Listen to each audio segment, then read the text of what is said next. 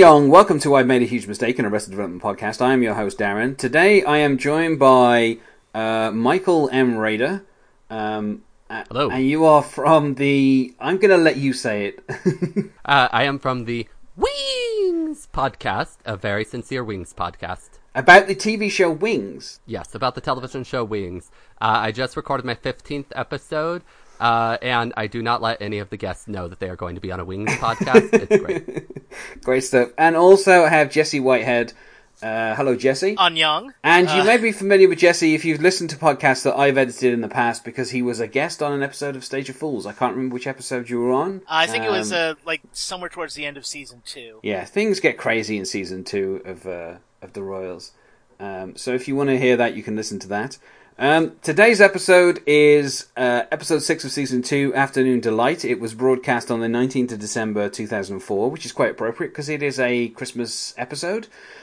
There's not a great deal of kind of Christmas stuff in it, aside from there being a Christmas party, um, which isn't even really that Christmassy. kind of like the decorations are a bit kind of fake. There's no kind of tree, um, and uh, there's a lot of kind of um, Christmassy type music throughout. I think David Schwartz has kind of does a good job of kind of making it feel a bit seasonal, even though it's not like kind of super heavy. It's written by Abraham Higginbotham, who uh, is known to people as Gary, um, who uh, sat on Gob's lap as he tried to demonstrate that the chair uh, was giving out. Um, he he is the poof that uh, Gob apparently wanted to get into, uh, or at least that's what Gary thought as he as he walked past the office. And Chuck Martin. Chuck Martin has written a number of episodes. I've spoken about him quite a lot before. And the episode is directed by Jason Bateman. I think this is the only time that a cast member directs an episode of Arrested Development. I can't recall another time when any of the other cast members decide to direct an episode.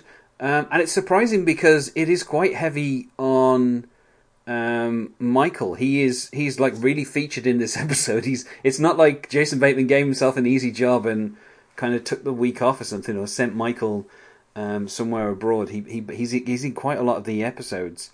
Um, so um, and I'm going to give you the summary of the episode uh, as I found it on IMDb, and it is this: While Buster looks for ways to get out of serving in Iraq.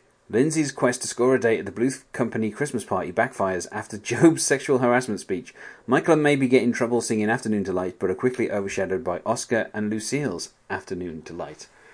Yeah, so th- that's kind of what the episode is about. Most of it will revolve around the Christmas party um, and uh, some karaoke with a with an ill-advised choice from uh, from Michael. Um, but before we get into that, I just want to ask each of you, and I'm going to start with uh, Jesse.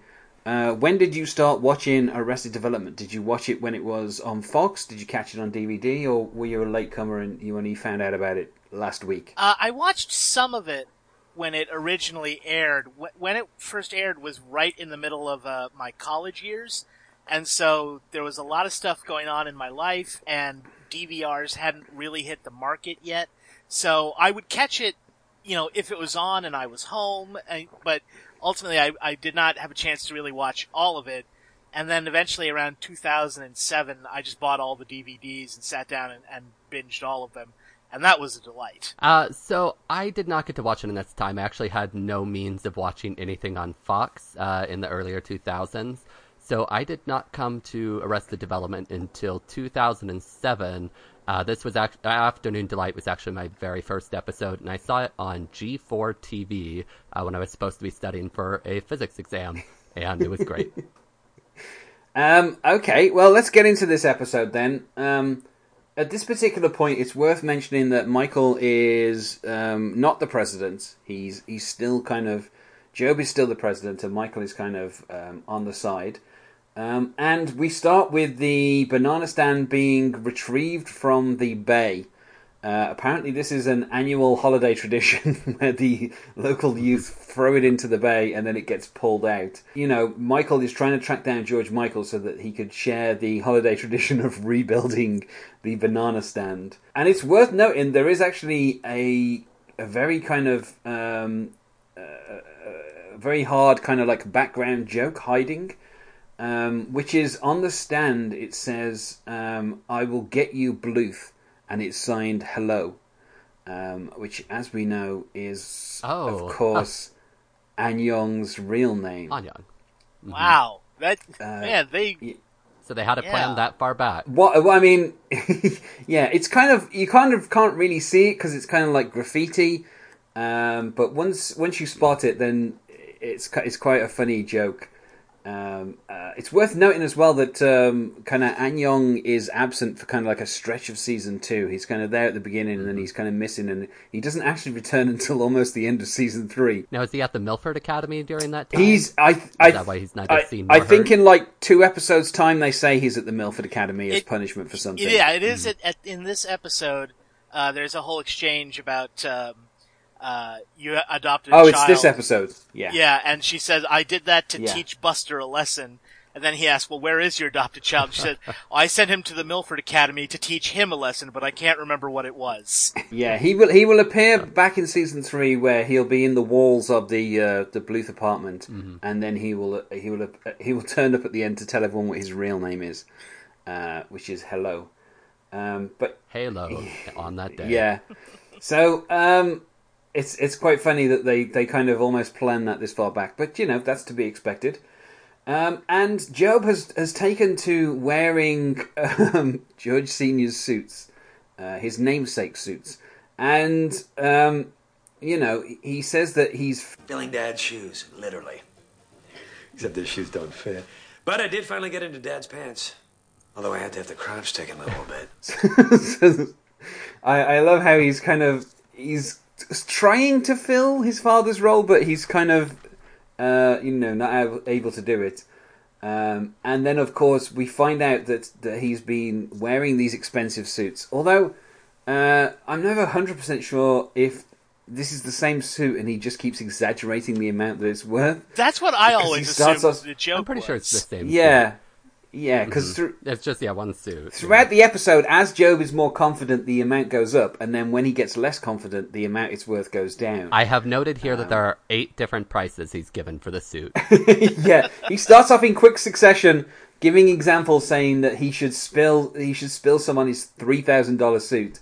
Come on, and then he goes, oh, yeah, yeah, the guy in the, the $4,000 suit is holding the elevator, but the guy doesn't make that in three months. Come on! of course, he just goes into the men's room and says, Oh, why don't I just take a whiz through this $5,000 suit? Come on! and I love how the "come on" is delivered by Gob in the present day as kind of a little bit more relaxed because he's like, So he's relating the anecdote and, and Yeah, he's just like, come on. And I, I just kind of love how it continues from the kind of the, him building up saying "come on" in in the in flashback, mm-hmm. and this is where we find out that at the Bluth Christmas party they used to roast George Senior um, because they thought he had a sense of humor. Which I love Michael's phrasing of that, and of course Gob says nobody laughed louder than me at any joke about Dad. Which of course illustrates the point that Michael is making that people didn't really, uh, you know, George Senior didn't really enjoy it. And then obviously we get to we get introduced here to Tom.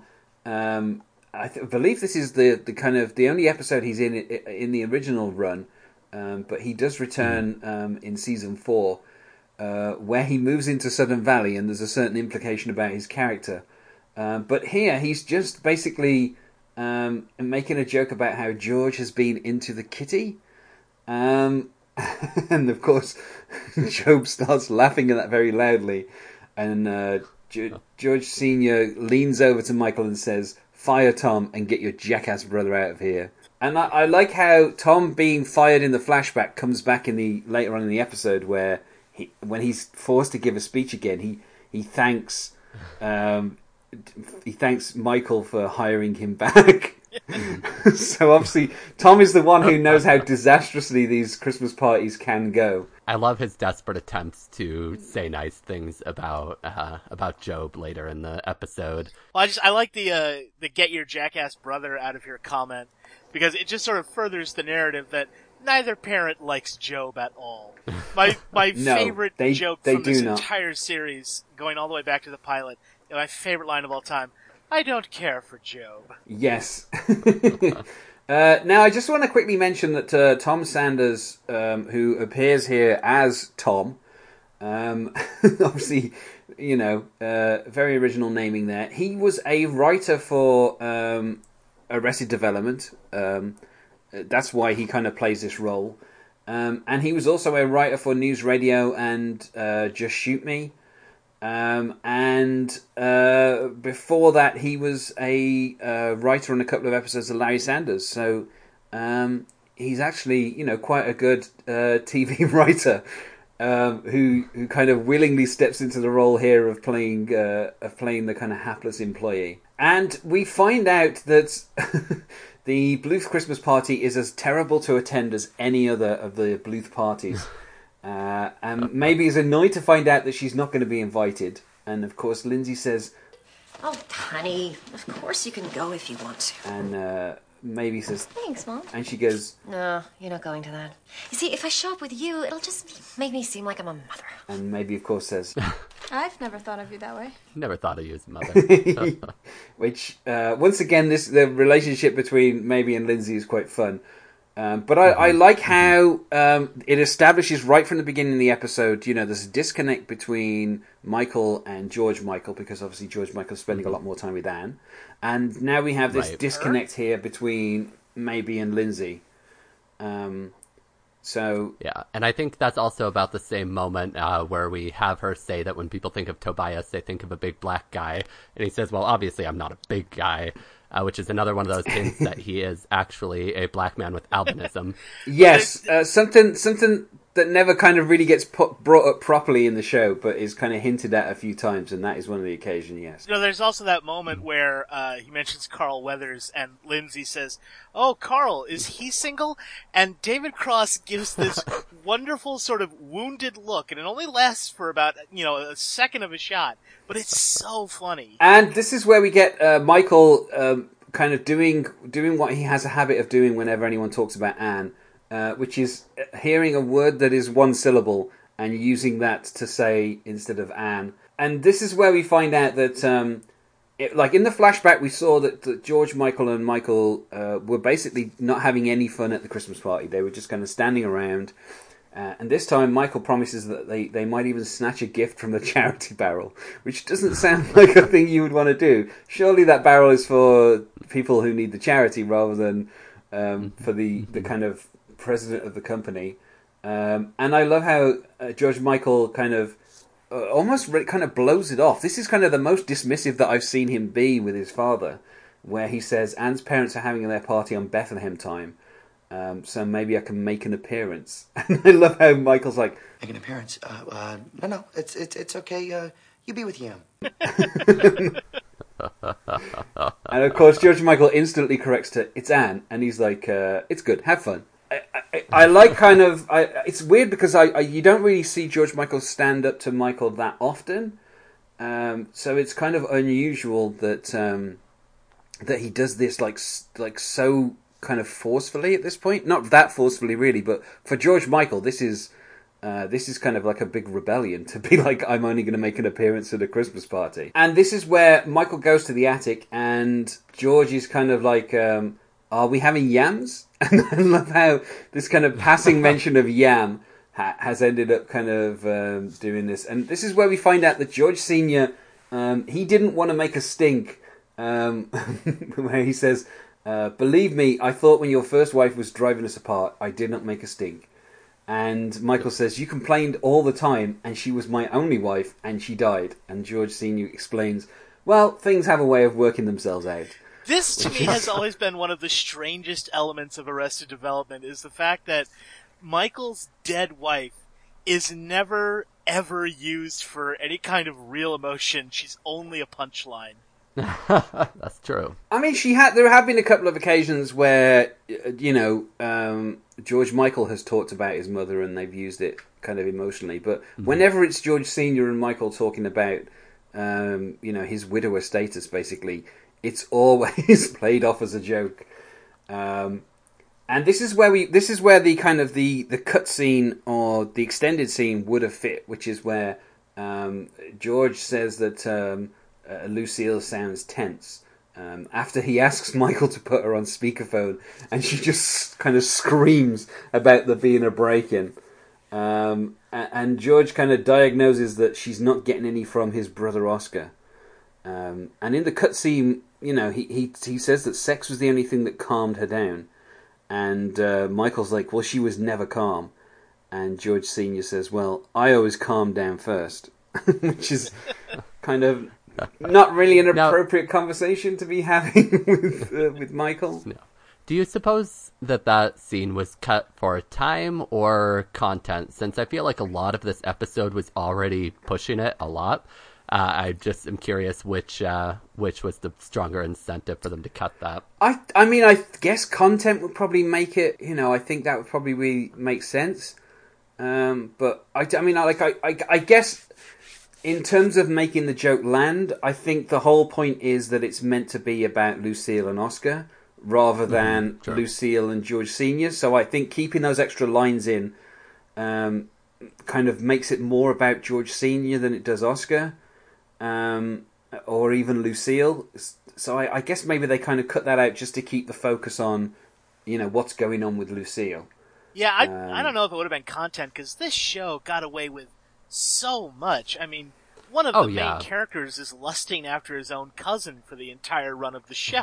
Oh no, I know. I just feel like this episode itself was already pretty. I mean, it, it seemed a little bit more than usual. Uh, it's a very incest-heavy episode. Yes, yeah. The inappropriateness of the karaoke does kind of give this whole episode a certain flavor. Um, and this is where we find out, once Michael goes over, we find out that the break in was probably just Lucille getting angry and throwing something through the window, which is how I read it. Uh, although she, she kind of Definitely. she kind of makes out like uh, there, there might have been someone trying to break in, and she says, "I have a surprise for whoever it is when he comes back." First I blow him, then I poke him. Um, He doesn't know what he's in for. No, and this is where we try to figure out where Oscar is, and apparently he's on a 420 mile walk from Newport Beach to Berkeley. Obviously, the 420 miles being quite significant there for Oscar. Um, and I love how they the, the, they they show on the map that um, in the 12 years he's attempted it, he's never made it past UC Irvine, which is kind of basically just down the road. Um, Although, of course, this is the first time that he would have attempted this from Balboa Towers, because normally he would be on his Lemon Grove.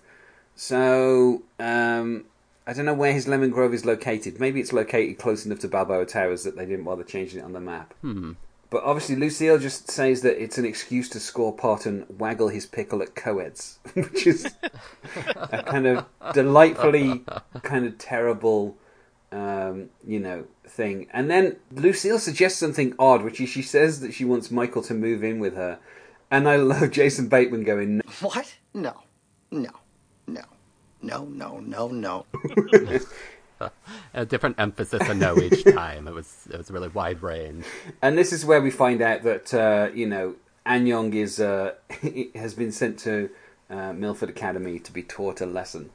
Um, now I'm guessing that that happened after he destroyed the banana stand and threw it into the the ocean. Yeah, I'm kind of curious how he even did that. I mean, he's a rather small child, and that's a particularly large task. I mean, I think maybe he just graffitied it, and there were other youths around who threw it in for Oh, him. true, true. I don't think he necessarily did everything. We find out, of course, that Buster is off to his army training. So I'm guessing at this particular point he's really in the army. I can never quite work out um, if he's actually in the army or if he's not in the army. Um, it's it's kind of it's very hard to uh, to figure it out sometimes. Is this where he's on the bench and it says arm off? Oh uh, no, that's bench? Yes, Yeah, that hasn't happened quite yet. Or no, wait, I, I this thought is it was when this he one. gets. Oh no, but there's a hint that it's going to happen because he's sitting on a bench and you see the words "arm off." But no, this is when he gets distracted by uh, the claw machine. hmm I guess the claw is a call forward to the uh, to him losing his hand. Um, the fact that he Right, gets and also with it. there's a seal, which is a call forward to loose seal. the loose seal. Yes, indeed. So there are a few call Mm-hmm. forwards to what's going to happen with Buster uh, in a few episodes' time. Um, and uh, the bus driver can't change a hundred dollar bill, which says all you need to know about the Bluths. The fact that he's catching the bus, but he, he can't change the, the dollar bill. Uh, and obviously, because he's only got a hundred on him, this is where he ends up getting change. Um, and I mean, what would that be? Four hundred quarters he gets in the change. Yeah, I don't think change machines take hundreds. they cap out Yeah. at 20 usually. Yeah, I well, I mean, obviously it just works for the for the whole gag of, of his entitlement. But yeah, I I, I just Well, I think And I don't know how they do things in California, big city. yeah, liberal. This is this is Orange County as well, which is notoriously wealthy. So I'm guessing they must have hundred dollar change machines in in there. Mm-hmm. Um, so basically, he's going to end up playing like 400 games on the claw machine, I think, um, to use up all that change.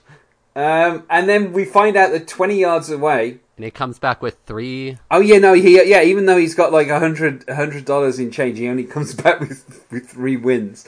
So That sounds about right Yeah. for game. um, and twenty yards away, Michael is repairing the banana stand, and this is where he um, he maybe kind of crosses paths with him. Um, and I love um, her sentence where she says, My mom signed me out of school early so then she wouldn't have to pick me up later so then she wouldn't be late for the Christmas party. and of course Michael's like, That's about the worst thing I've ever heard. and Maeby says, I had to drive because she had a little bit of a buzz on. and Michael goes, No, that's it.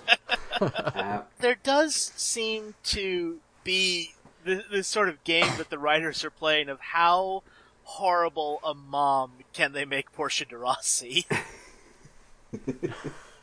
I mean, however horrible they make her, she's never as horrible as Lucille. That's true. So that's the thing is, you know, Lucille. Even in this episode, Lucille refers to Maeby's chubby arms, and that's just in passing. Like, so Lucille can be casually horrible without even thinking about it. But I, Yeah, she's got it down to an art form. yeah. One of my favourite pairings of Bluths is Maeby and Michael, and it's rare that we actually get them together, like sharing a storyline. Um, you know, the, in the season one, we had the uh, take your daughter to work day, where he, he ended up taking Maeby rather than George Michael, um, because George Michael was no longer a pretty little girl. Um, and um, obviously, we get them together in this episode, and uh, I can't even really think of any time in season three where they they kind of share a storyline. It's it's like very rare that they actually uh, get put together. Obviously, in the episode Amigos, they shared some time coming back from Mexico in the uh, in the stair car, which has the which has the great interaction where they're both talking about a completely different person, and yet they seem to be thinking that they're talking about the same people. But I just love the kind of uh, chemistry, if if that is the right word, that Jason Bateman has um, with Alia Shawkat. I just think they really work well as a team um, because obviously Maeby is so blasé and kind of half-hearted about everything, and Michael is very kind of driven. Um, even more, I would say, than George Michael. So it kind of works as a little bit of a kind of echo of the relationship between George Michael and, and Maeby. And they have the same kind of sense of humor, and they're both in Yeah. on the joke uh, in a way that a lot of other characters aren't. And they both hate Anne is the unifying feature in this particular Yeah. episode. they both hate a character who has been uh, up to this point described as egg, uh, bland, plant. I mean, they really. I think in the previous episode or the next episode, she's described as wall. Uh, basically, they, she's described as having no personality in any way, and yet both uh, Michael and Maeby seem to find a lot of um, things to hate about Anne. And of course, the, the, the pairing also leads to them being um, very mischievous, uh, because as they get to the, they go to the the office to see if the, the you know the party needed any help. Uh, this is where we get the end of a a very clever joke where Gob says, Fucking $6,300 suit. Come on. and obviously we'll get the the first half of that swear word actually later in the episode, and if you put them back together, it's uncensored. Uh, one of the rare occasions where uh, that is possible. Yeah, they got away with a lot yes, in this and um, of course, I like that Gob like seems to hate Maeby because he's like, "What's she doing here?" Maeby just goes, "Merry Christmas to you too, uh, Uncle Gob." and I, I think that that's probably where like the idea for them to start sticking things to his suit. Uh, kind of comes from is that, is like the fact that that Gob is Oh, right. immediately horrible to Maeby means that she's immediately plotting her revenge. I just want to say how much I love Will Arnett in this next moment where um, after they kind of have a discussion about kids' sticky little fingers all over these twenty six hundred dollar pants, um, you know, Michael says, "You think they're going to go for the pants?" And then Gob goes, Okay, okay, okay. So should should should should should should should should should should Yes, the should breakdown. should should should and he just kind of has this breakdown where he keeps just saying the word should over and over again. And Michael just kind of goes, okay, we'll do it your way. I'm just here to have fun. and kind of like calms him down, basically. Um, and I love that that's like, that's not even Michael like, making a joke where he's like roasting him. It's just like a casual kind of observance. Gob has such a breakdown just with the repetition of should. Um, and Will Arnett just does it so beautifully. It's like his kind of gradual kind of hysteria is timed like so perfectly um, uh, in that little that little kind of bit. Um, and then obviously we, we flash back to the the sexual harassment speech, which is another Oh. kind of tour de force from Will Arnett, Oh my god. where he's he kind of explains what he doesn't want people to do, and I don't know that I can do it any justice because I can't figure out half the words that have been bleeped. Please refrain from discussing or engaging in any sort of inter-office or or finger or sting or ing or even even though so many people in this office are begging for it. And if anybody does anything with my sister Lindsay, I'll take off my pants, I'll shave, and I'll personally. I love that whole speech. It's just so kind of, and all of the employees gradually getting more and more kind of like worried as the speech goes on, and kind of out, kind of, kind, none none of them seem to know how to react to exactly what Gob is saying, um, and I just love it. It's really a it's really a great moment of censorship because there is no uh, vulgarity that could actually match what you imagine it is uh, because of the Yeah. bleeping. Like, this was a show that was like expert at sort of the perfectly timed bleep sound. And also, it's worth noting that every time Will Arnett says something, there's a person's head in the way of his mouth, so you can't even lip read to see what he's like. Every single time he says, the camera keeps moving around and it keeps framing it so that whenever he says a word, someone's head is in the way. Um, and that once again is kind of like the, the kind of the, the, the style of the the show. Uh, but also, you know, Jason Bateman is directing that, and I think he kind of he does the the, the kind of handheld style really well uh, in that scene. That's not so surprising, I guess, that uh, an actor directed an episode because that happens a lot in television on long-running shows. is Actors will eventually learn how to direct, and they'll direct episodes, and they go on to just direct a lot of television throughout the rest of their career. That happens a lot, especially with Star Trek actors. Yeah, Bal- B'Elanna mm-hmm. Torres has made a, a habit of just directing tons and tons of TV. If you look at what she's done in the Yeah, last, Roxann Dawson. yeah, if you look at what she's, I, I prefer to her, refer to her by her married name of Roxann Biggs Dawson. Um, but if you if you if you look at her career, you'll see that for the last like fifteen years, all she's done is direct TV episodes. Uh, yeah, it is a common thing, but like I said, this is the only time I can recall a cast member actually directing an episode of Arrested Development. And obviously, it has such a very specific style that the Russo brothers set up in the pilot with Mitch Hurwitz that I, I guess it might be hard for some people to kind of just learn that single camera style because it's not really like uh, you know how other sitcoms were being done at the time. Um, and then obviously, um, Gob decides to start the party right now just because he can. Uh, and I like that David Schwartz has come up with this kind of like disco song, which is called Everybody Dance Now. Um, and I love how Gob starts playing it, and it just starts kind of with the refrain of Everybody Dance Now. And then Gob leans into the microphone and he's like, Everybody dance now! people just have to get up in their cubicles and just start dancing. Um, and I love how Michael goes, "Oh, I think we're off to a great start." and it is kind of nice. Yeah, this is a really great episode for Will Arnett. Yeah. Oh, it's considering that Jason Bateman's behind the camera, he really puts the focus on Will Arnett, and and he does so many great kind of things. Um, I, I, it's also nice to see that um, Michael is actually quite relaxed. You know, he's not wearing a suit. He's not that concerned about the business. He's just kind of going around the party, kind of like talking to people. Uh, him and Maeby start putting stuff on Gob's suit, um, which is just like a wonderful bit of business as they kind of just kind of hiding behind him, putting things on the on the suit. They seem to mostly be sticking candy to the back of his jacket. yeah, yeah. I I think they just basically want to have like those two characters want to have fun. Obviously, you know, Lindsay doesn't want Maeby to be there, so that's why she's gone to the party. Um, and Michael is is actually relaxing for the first time ever in the entire run of the show that I know of. And you know, Lucille arrives, and the the liquor has been stolen, and we find out that uh, Gob was the one who um, had gone by Balboa Towers and had taken it. And this is this is when we get the thing where he says, uh, No, well, I want to spill booze all over my. and that's the first half of the uh, the the hidden swear word there. Yeah, we get his. Yeah. Um, and then, you know, uh, Lucille protests that she's all alone, um, but Michael says the Buster is only stationed five miles away. But obviously, he isn't even stationed five miles away because he's been playing the skill crane all day, uh, and he's missed his first day of army.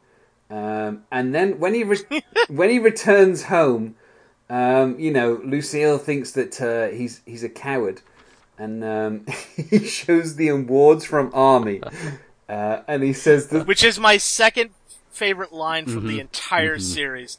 These are my awards, mother, from Army. I, I mean that that whole the whole speech is great. The the seals for marksmanship, the gorillas for sand racing. yeah, and then of course Buster says they're putting me in something called Hero Squad. Hero Squad. Hero squad. Yeah, I just love it. Uh, and I love how Lucille says you have no idea what it's like to be abandoned by your son. And then Michael's like, "Do you see my son? He chose his girlfriend over me." And I don't know why Michael is like kind of so um, kind of angry at George Michael for having a girlfriend. I, I know he doesn't like Anne, but he just seem this seems kind of disproportionate to um, you know Michael's relationship.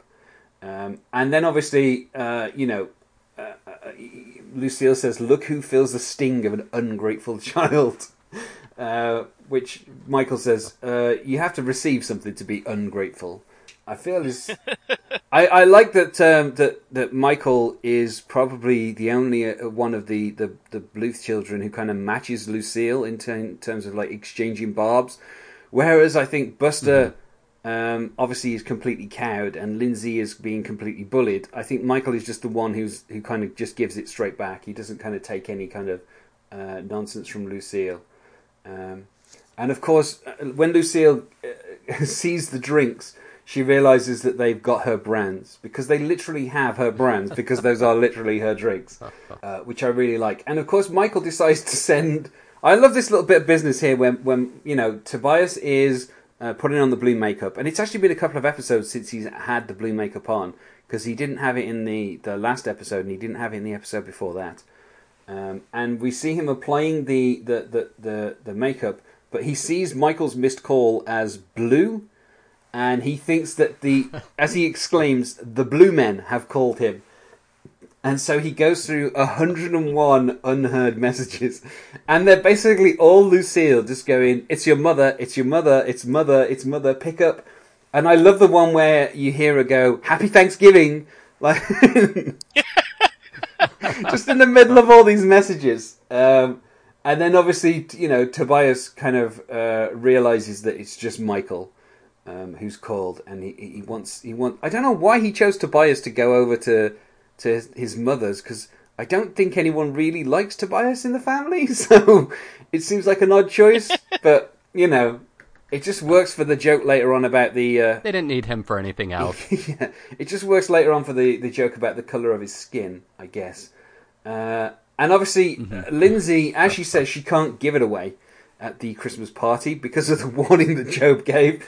Um, no one wants to go near her. And I like that um, Ted, um, who we've met in a couple of episodes, um, he says, This has been pleasant and professional. Good luck in the coming business year. Uh, it's just such a great, it's just such a great kind of exchange, and it's it's worth per- pointing out that uh, Ted is played by uh, Charlie Hartsock, and we, we we've met him a, a few times in season one. Uh, in particular, he blew a whistle to let someone know that they uh, still hadn't given back their whistle, uh, which is kind of like a, a delightful joke. Um, and you know, he's uh, he's basically he, he started in um, Second City, and um, you know he, he does acting and writing and directing. So, um, you know, uh, I think he's he's quite a funny character because you know, the Bluth employees are notoriously incompetent, and I think Ted kind of embodies how incompetent they are most of the time. And then, you know, as Lindsay is walking around, she sees that uh, Maeby and uh, and Michael are having some fun sticking things to Gob, and they basically they basically shoo her away so that they continue can continue having fun. Um, and you know, we we get here a, a flashback to um, George Michael's um, Christmas party, um, and and I like how George Michael goes. Um, it was good. They're kind of religious, Anne's parents. So yeah, uh, it was just kind of. And the narrator says, The word George Michael was searching for was creepy. And I, I, I mean, I can't quite understand what this religion is. Now, later on, the appearance of um, Pastor Terry Veal will kind of contradict this kind of ultra religious thing because I think he's not quite as religious, and he's certainly not singing in German. Um, or, having kind of like stuff happening on Bethlehem time. He just seems to be like a normal kind of pastor. Um, but the, I have to say, as someone who was raised in small, weird Baptist churches in rural Nebraska, uh, this moment really spoke to me. uh, th- this this all checked out completely. I, I always figured it, that, that they were sort of going for sort of the, the in terms of creepy cult like stuff. They're going for sort of Seventh Day Adventist. Exactly. Yeah. See, I I don't know what Seventh Day Adventists do, but uh, I'm guessing that if this Well, is you're a- lucky. If this is an accurate reflection of what they do, then I don't want to know. Um, They're very they're very gloomy, very obsessed with the apocalypse. Um, also, Jewish law, adhering to Jewish law. we we get to meet here only very briefly Uncle Paul, um, who decides he's going to put his arm around George Michael so that he can kind of uh, get in on the singing. And all th- all through this scene, I think this is the only appearance of Anne in the episode because obviously she's mostly spoken about as kind of in the abstract. Um, and I like that kind of Mae Whitman is fully committed to singing in this very weird kind of like low voice in German and just kind of really. I, ju- I don't know. I just I kind of I love how far she kind of goes with it, and she really kind of commits to just mm-hmm. singing so terribly this really depressing, slow German hymn. I always felt like Mae Whitman did not get enough credit for her comedy work on this show. Agreed. Yeah, I think I think kind of she always plays everything so deadpan that it's very hard sometimes for people just to see that she's what she's doing because I think some of it just comes off as her doing very little. Uh, but yeah, she puts a lot of effort into kind of really shading um, Anne, um, and you know, I, I, it's a pity that's kind of only the little tiny bit that we get of Anne in this episode. Um, and then Michael finds out that uh, through Maeby that the they, they have a there is a karaoke, um, and Michael, not bothering to check anything out, just says, "Put the first song on in the book." And I, I love that kind of his mistake is just letting it go alphabetically, and uh, evidently the first song that is in the book is "Afternoon Delight." Um, and then obviously, uh, you know, Michael kind of exchanges a few words with George Michael. Um, I love how he says, uh, "They said I could leave for the second hour of silent prayer." Uh, it's like two hours of silent prayer. Uh, yeah, uh, and I love how distracted Michael is as well because he's kind of talking to George Michael, but then when Maeby's like Uncle Michael, he's like, "Okay, I'll be right there," and he just kind of uh, kind of leaves, and he, he doesn't like this is kind of the least amount of attention I've seen him paying to George Michael, um, other than any time George Michael mentions anything about Maeby. um, you know, he no, he doesn't hear any of that, but uh, and and then we get to what is probably the most memorable part of this episode, which is um, "Afternoon Delight." Uh, a song that I would like to say Oh. was not really in the public consciousness until um, I would say Anchorman kind of brought it back because that was like Well, it was it was kind of always one of these these songs that you know people sort of remembered it for how catchy and terrible it was. So it was always kind of a, a novelty hit. yeah But Yeah. Uh, I was just saying, uh, I remember in the movie uh, PCU from the 90s, uh, there's a joke where they lock all the uh, administration in a room and they leave uh, Afternoon Delight playing on a loop until they all go mad. Yeah. Um, well, I mean, I guess uh, I'm trying to think of when Anchorman came out exactly, um, and I think it was probably just a. It was around the same time. Yeah, I I think. think it was probably uh, only like uh, kind of like within the, the same kind of month um, that it came out.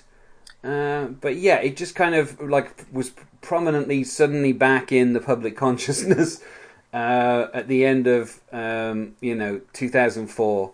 Um, I mean, Anchorman was actually mid 2004, and this episode was kind of like early 2000, uh, late 2004. So there's kind of like a, a five month Okay. kind of gap. Um, but yeah, it's just odd that two different kind of prominent pieces of pop culture decided that Afternoon Delight was, uh, you know, something that they should touch upon. Um, and I love how, uh, And they were right. yeah, I love how enthusiastically as well it Maeby gets into the song. Um, when it, when we get to see the line where she's uh, singing, as Michael realizes how terrible the song is, she's she's still going just as Michael's like trying to stop her, and then she's singing. Yeah, I don't know that Maeby ever figures it out how terrible it was to pick this song. It's going to be one of those moments she has to describe to a therapist several years down the line. Yeah, um, I but I just I just love how um, we see the kind of looks of horror upon all the different different members of the the Bluth Company staff as they realize uh, what's going on between this kind of uncle and and niece. Um, and of course, this is where, where Michael kind of he has to pull the plug very quickly, and he decides it's time to go to uh, the toasts. Uh, and of course, Gob says, uh, "So let's toast me. Who's first? Tom." Uh, and obviously, Tom talks about how it's been a tough couple of years and, and how he was happy to be hired back. And of course, uh, Gob says, "Talk about me," which causes Tom to then go, Oh, okay. Uh, you certainly do love those suits. And then this is where Gob says, seven grand. You better believe I love him. Uh, and that's not quite the highest. I think there's one more price where he gets a little bit higher than that, but uh, you know the the rapidly more pricey suits. Um, and then obviously, you know, Gob then goes to touch his suit and he realizes someone's stuck something to his suit, which of course causes everyone to start laughing. Um, and you know, Tom tries to kind of steer it back, and he says, uh, "I don't know him well, but Gob seems like he'd be a really smart boss." Which, of course, everyone starts laughing at. He's like, "Please don't laugh. Look, he's a great magician," and everyone starts laughing even harder. Um, and then, of course, Gob just goes, You, and then he fires everybody. he fires the entire staff and then says Merry Christmas uh, in a very kind of Scrooge like move for Gob here. And then, of course, Michael comes back in and he's like, I didn't know the lyrics. Where is everyone going? And I just kind of love how he seems to think everyone would kind of walk out based upon the lyrics to Afternoon Delight. Uh, and Ted takes this opportunity to ask, "Is your sister still around?" Um, and obviously, Lindsay Lindsay had already left with uh, with George Michael, um, and you know, I kind of like this little scene here um, before they decide to do a second Christmas party, where it's just kind of Gob and Michael, and Michael kind of making Gob realize that if you fired everybody, then there's nobody else to teach a lesson to. Gob doesn't seem to have fully grasped that concept. Um, and then obviously this is where the price of the suit starts to go down because he's like, uh, you know, I love how he says the guy who's dirty dancing with his niece is going to tell the guy in the thirty six hundred dollar suit how to run a business, and he kind of has a deflated. Come on. like he can't drop that catchphrase. Um, and of course, Michael lays out why they work so well together, where he says, you know, maybe we're better off with me being businesslike and you being the good time, useless party guy. And I like how he manages to slip that insult in to Gob without Gob really noticing that he's just called him useless. Because Gob agrees and he says, it got us this far. Uh, and of course, you know, Gob says, I, I miss the laughter. Oh God, how they used to laugh with me. And Michael's like, at you. Um, and I always love that Michael can't kind of let Gob get away with anything. He always has to kind of correct him. Um, and then, you know, uh, he Michael proposes a meeting, but Gob proposes a party. Um, and Gob wants a party because he didn't get to have any fun. Uh, but considering this was a party that started with him basically yelling at the office that they had to start dancing and finished with him firing them, I don't think anyone got to have fun at that party. Um, you know, Gob included. And then, of course, we get to the the, the second party, um, uh, which is going to be by the banana stand outdoors. Right. And then, you know, um, Lucille calls to to let uh, Michael know that a coloured man was in her kitchen. and I like how Michael spots that straight away and says, "Coloured? What colour was he exactly?" And Lucille says, "Blue." And this is where we actually, when uh, Tobias returns home, this is where we actually get some cruelty that would be kind of Lucille-like from Lindsay, because Tobias, you know, he's got his head bandaged. Obviously, there's a chance that he might have a uh, concussion of some kind.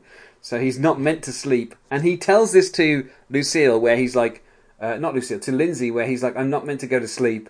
And Lindsay responds by lowering her voice and whispering so not to wake him. Um, which is kind of a very Lucille move for her to do. Yeah. And of course, uh, we find out that uh, Lucille is very tense. This is where she where, where she she takes the shot at Maeby saying uh, she's got thick arms.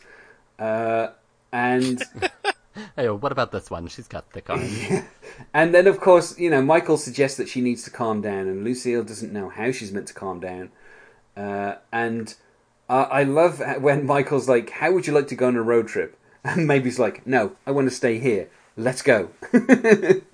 um, and, and, obviously, they go to a uh, a, a garage and they, they get some food and, and some gas, and.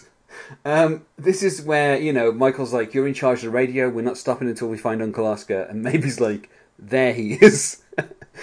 he literally, he literally hasn't gone anywhere yet. Uh, and I, it was a great moment in time. yeah, and I, I love the kind of um, the the kind of misunderstanding that comes up here, where Michael says that um, his mother is very stressed out, and maybe he needs to, give her some afternoon delight. And the narrator explains that Oscar thought Michael was referring to a particular brand of cannabis named Afternoon Delight, uh, spelt with two E's, uh, a strain famous for slimming behaviour. And I loved a little illustration of like a tortoise on the back of a like a snail on the back of a tortoise that's going really slow, and the snail's like exclaiming "wee" as it goes along. I just I just love that. It's such a, a quick joke, but really fun. Um, and then of course Oscar says, "The question is." Which way do I try to get it in her? And Michael says, I don't need any details. And my, Oscar says, Maybe I'll put it in her brownie. Which Michael just goes, Hey. Uh, once again, the sh- one of the more disgusting jokes of the episode. yeah, the show kind of getting away with a level of vulgarity that I guess if if you didn't quite understand what that conversation was about, uh, once again, you know, people misunderstanding what the word afternoon delight mm-hmm. means. Um, it leads to that little confusion there. Um, uh, and I, of course, I love Tobias uh, when he has his bandage on and he's he's screaming at the top of his voice, "I got blown." Uh, usually, he just uh, blues himself, so it's interesting that he got blown by someone else. Uh, and this is where Lindsay decides that she's going to go to the the office party um, with George Michael. Um, and then we see uh, Lucille and Oscar. and obviously, I love how when Oscar goes to get more brownies, he just kind of piles them up in his hand, like haphazardly. He doesn't bother with a, plate. plate. Yeah, he doesn't bother with a plate. He just has them stacked up on top of each other. Uh, and when he returns, uh, Lucille has kind of vanished. Um, and I, I love the look on Jeffrey Tambor's face as he just kind of looks around the room, going, "Where did she go?" as if he's gonna suddenly see her emerge from somewhere. Um, and then, obviously, once we get to the uh, the the office party, uh, Gob has decided to uh, get into the banana suit, Uh, which, as as he gets out of the taxi, he's like, "Sure, the guy in the six hundred dollar banana suit. Come on." And I just love, even in the banana suit, he's like boasting about its value, which just doesn't make any sense. But it's a great end cap to that gag. Yeah, yeah. Uh, and then obviously this is where Gob kind of, uh, you know, decides that it was a good idea for him to go to Tar- Tarzana and get the banana suit out of storage. Now this banana suit will make a reappearance in season three, uh, but this is actually the first time that we've we've seen this suit.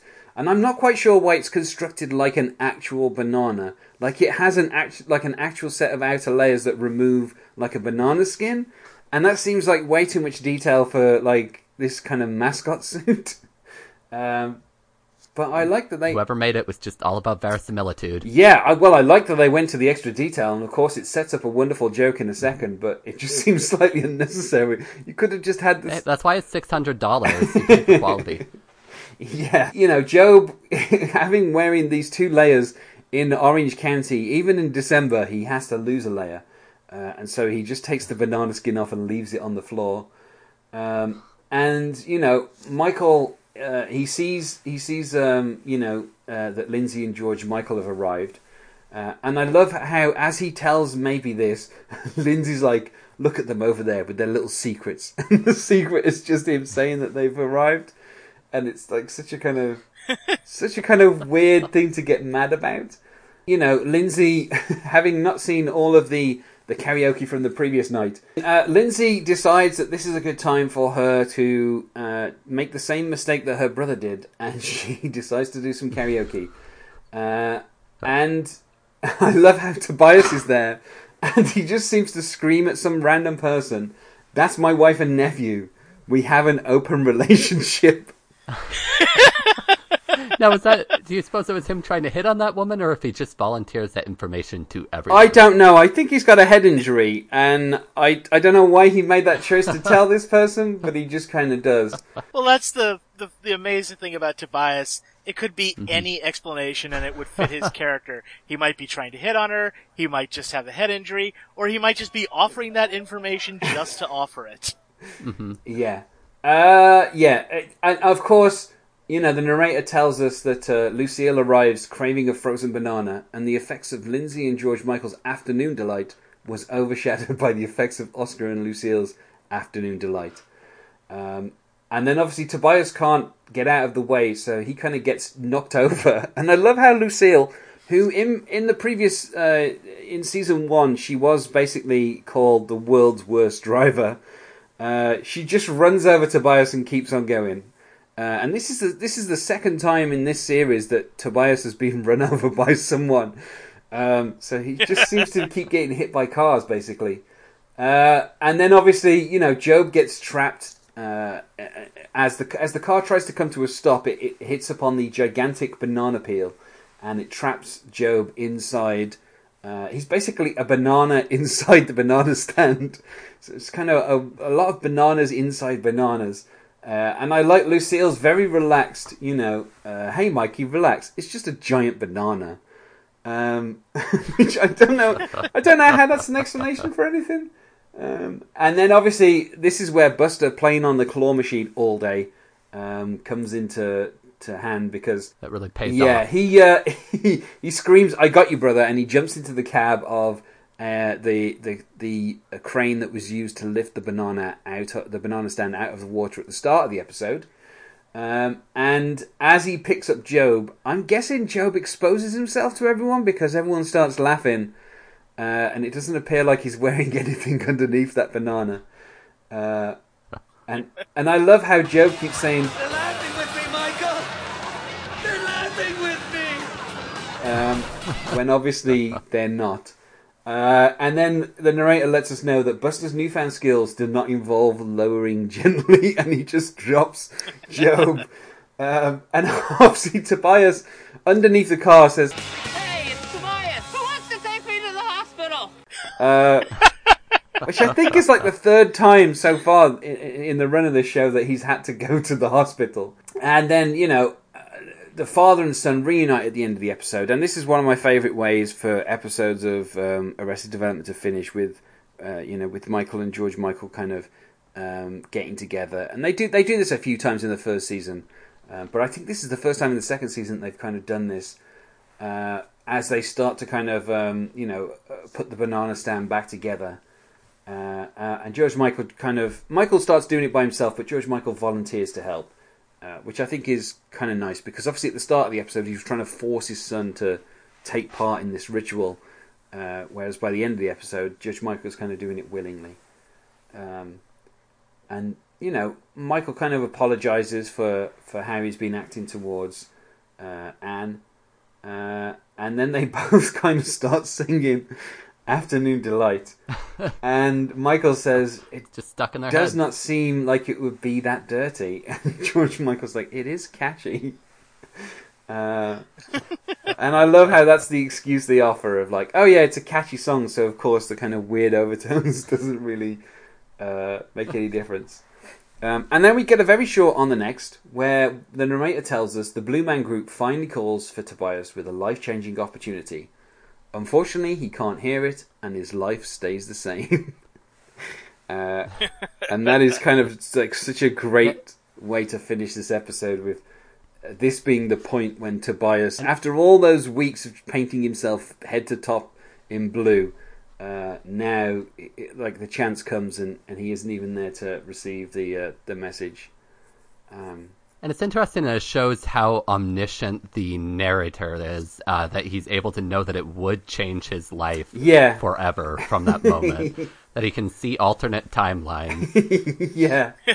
And I mean, something which we've kind of passed over, but there are a few kind of callbacks to previous episodes where um, Lindsay is reading a copy of Poof magazine, uh, the magazine for magicians. Um, and uh, amongst the alcohol that Gob steals, there is some Cloudmere uh, in there, which of course Lindsay Lindsay once promoted.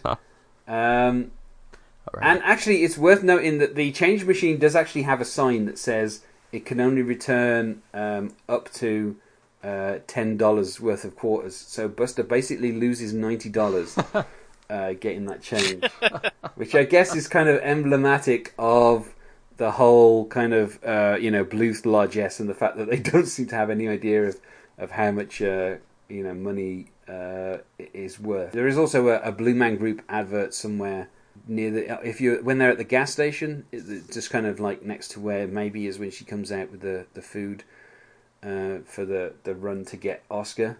Yeah, so you know there's quite a few kind of little background jokes uh, going on. Uh, but is there anything else that you guys wanted to discuss about this episode? Uh, well, not necessarily this episode, but just one of the things I've always really loved about this show was the the discoveries that came out of it with regards to unknown actors. I mean, half the cast had been established in plenty of other stuff, but guys like uh, Michael Cera and uh, Will Arnett and Tony Hale seemed to come out of nowhere. And they're all brilliant, uh, particularly Tony Hale, who's like the secret weapon of comedy Yeah, and so that was one of the things I always admired about it was that it brought you know some some of such great new faces onto the comedy scene. Yeah, and it's weird because obviously, you know, um, Julia Louis-Dreyfus appears on like four episodes of Arrested Development, and I don't think in any of that time, I, I think there's like one tiny brief scene where she's talking about the grilled cheese sandwich with Tony Hale, and that's kind of like the only time. yeah. The only time that they kind of interact is literally about thirty seconds in one episode. Um, so that they would then like end up later on being on so many episodes together of uh, Veep. It's quite interesting to just see that one little interaction is uh, kind of you know where where they ended up. Yeah, I have to say this is still one of my favorite episodes, and I don't think it's just the um, nostalgia from it being my first episode. I think it is a truly great episode, one of the top five. Yeah, and I th- I think it works because uh, you know um, even though I kind of feel like the you know the, the the stuff with the suits is kind of just like a little running joke.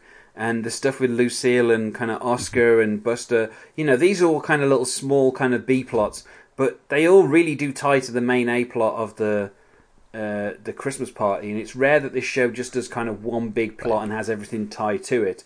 But this is one of those episodes where everything does tie to the Christmas party. You know, even Oscar's quest, uh, you know, ends up kind of impacting on the second Christmas party. You know, there's a, there's a lot of different kind of moving parts, but it, it, it kind of demonstrates how well uh, the writers of Arrested Development could basically take five or six different little plots and kind of weave them together. Um, and it, it is really one of the one of the best episodes. The, the intricate farcical nature of the plotting on the show was second to none. Absolutely. Sorry, I, I think it says a lot about this episode that uh, even when it was the first one I watched, I could tell everything I needed to know about almost every character just Yeah. from this, just from this episode. So if there's nothing else to say about this episode, I think we will go to uh, plugs, uh, and I'm going to start with uh, with Michael. Uh, well, I am also, in addition to being a podcast magnate, I am also a author. You can find some of my stuff at www.michaelmrader.com, and you can also find me on Twitter at Michael M. Rader. Great stuff. And Jesse? The podcast I was doing ended this year, and then my next one will be launching early next year. Uh, but in the meantime, people can find me on Instagram and, and Twitter just as uh, Jesse Whitehead. Great stuff. Thanks to both of you for joining me today. Thank you. Thanks for having us. And otherwise, uh, goodbye.